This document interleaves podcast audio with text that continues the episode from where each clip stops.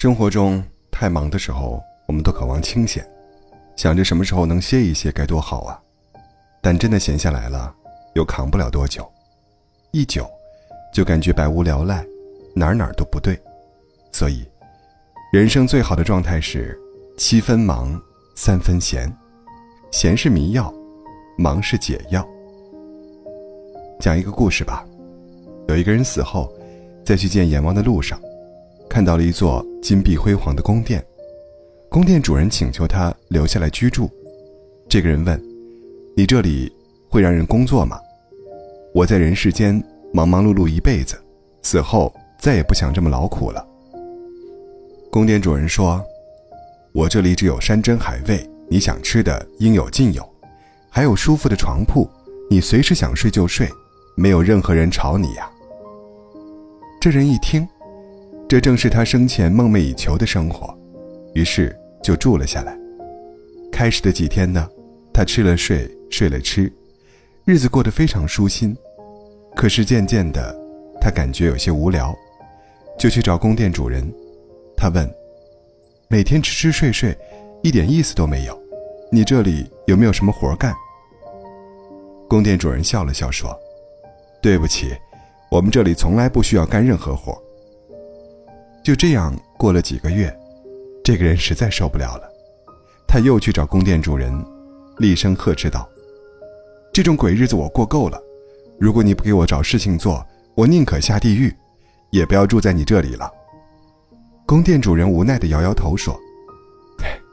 你以为这里是天堂吗？这里本来就是地狱呀。闲是什么呢？很多人认为闲是福气，闲是情调，闲是境界，但其实，闲是一种迷药，它像罂粟一样，有着撩人也杀人的芬芳。疫情期间，我们小区被封控了一个月，一个男子在家太闲，每天跑邻居家打麻将，妻子有些恼火。说话就不太好听，夫妻俩吵得不可开交，差点闹离婚。这要在平时都忙着上班，哪有时间打牌呀？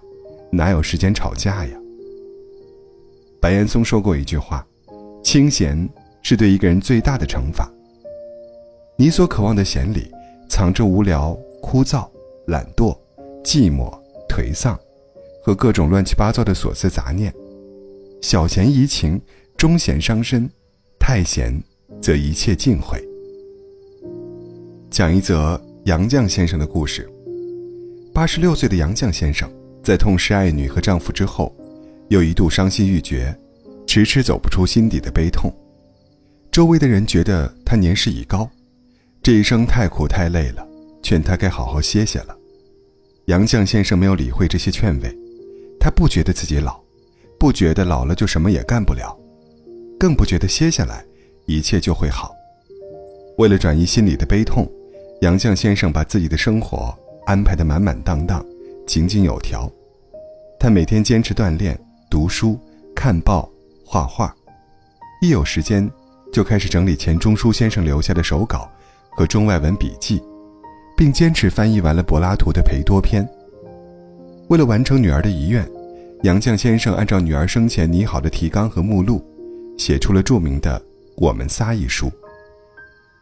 时隔不久，他又推出了自己的散文集《走到人生边上》。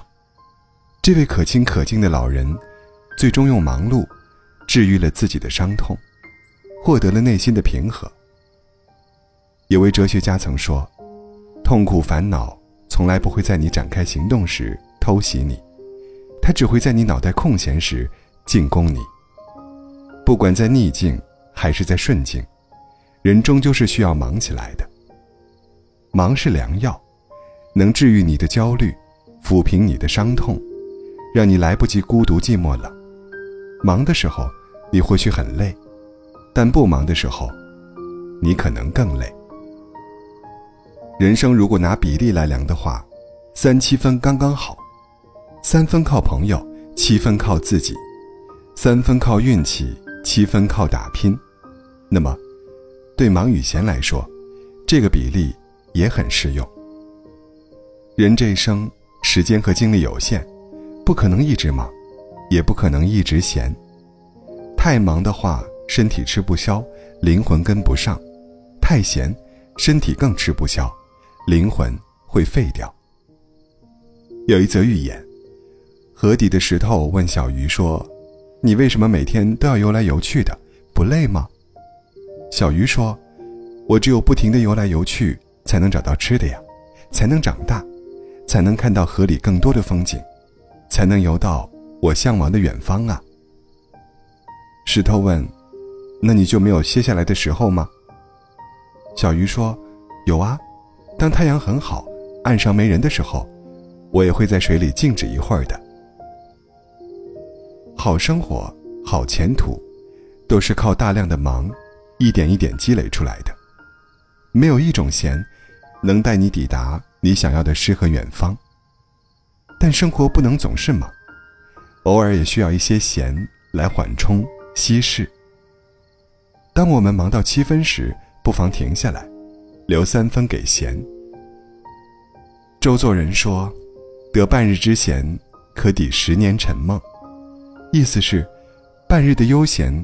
可以涤清十年劳碌生涯的辛苦。忙闲适中，张弛有度，这才是人生最好的状态。忙和闲都是人生必备的能力。我们不能只使用一种能力，而荒废了另一种能力。闲是迷药，闲太久人会沉迷、堕坠，丧失斗志和方向；忙是解药，忙太久。人会服药过量，反噬身心。有一句诗是这么说的：“让人远离悠闲，那无疑是将他们的灵性葬送。”但后半句又说：“让人逃避忙碌，那无疑是让他们的梦想尽毁。”所以，人生在世啊，经常忙一忙，偶尔闲一下。